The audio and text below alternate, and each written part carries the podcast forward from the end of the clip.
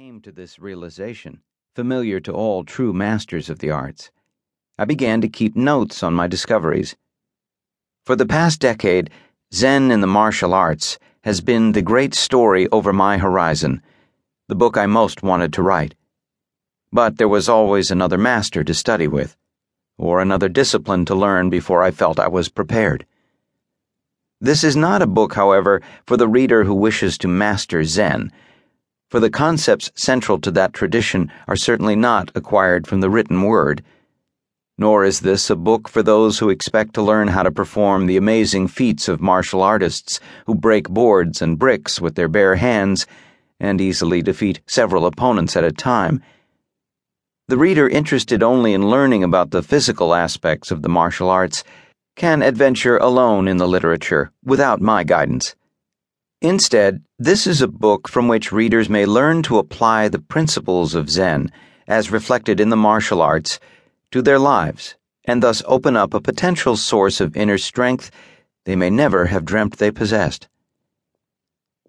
My own involvement with the martial arts began in 1952 when I was a Hollywood columnist for the New York Herald Tribune. I was sedentary, overweight, restless, easily bored and constantly seeking new adventures. I had no clear awareness of who I was or where my life or my career was going. To make matters worse, I was anxious, intimidated by authority, insecure, and hostile to compensate for my insecurity. Every day I interviewed film stars, many of whom were younger than I. Because I often resented their success, my interview technique was to needle them until they responded with something quotable.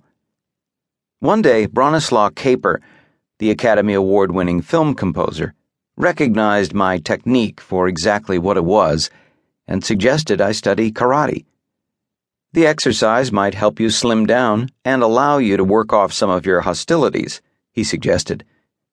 At that time, karate was new on the Hollywood scene and was viewed merely as an exotic Asian way of fighting. Such concepts as consciousness raising, taking control of one's life, and heightened self awareness were as yet unheard of. Only recently have we come to understand the relationship between sports and personal or spiritual growth. When Kaper arranged for my first lesson with karate master Ed Parker, I accepted with the thought that even if I learned nothing, I would still gather enough material for several newspaper columns, since a handful of stars, including Elvis Presley, were then studying with Parker. In those days, Parker was teaching Kempo karate, an American form of Chinese boxing, in the weight room of a Beverly Hills health club. At our first meeting, he told me, I'm not going to show you my art. I am going to share it with you. If I show it to you, it becomes an exhibition, and in time it will be pushed so far into the back of your mind that it will be lost.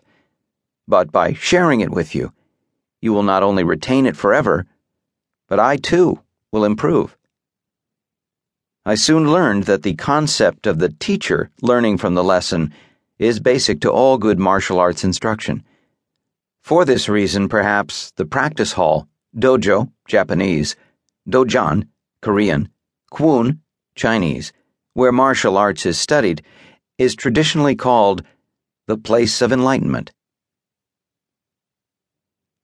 A dojo is a miniature cosmos where we make contact with ourselves, our fears, anxieties, reactions, and habits. It is an arena of confined conflict where we confront an opponent who is not an opponent, but rather a partner engaged in helping us understand ourselves more fully. It is a place where we can learn a great deal in a short time about who we are and how we react in the world. The conflicts that take place inside the dojo help us handle conflicts that take place outside. The total concentration and discipline required to study martial arts carries over to daily life. The activity in the dojo calls on us to constantly attempt new things, so it is also a source of learning. In Zen terminology, a source of self enlightenment. There is a Buddhist saying that any place can be a dojo.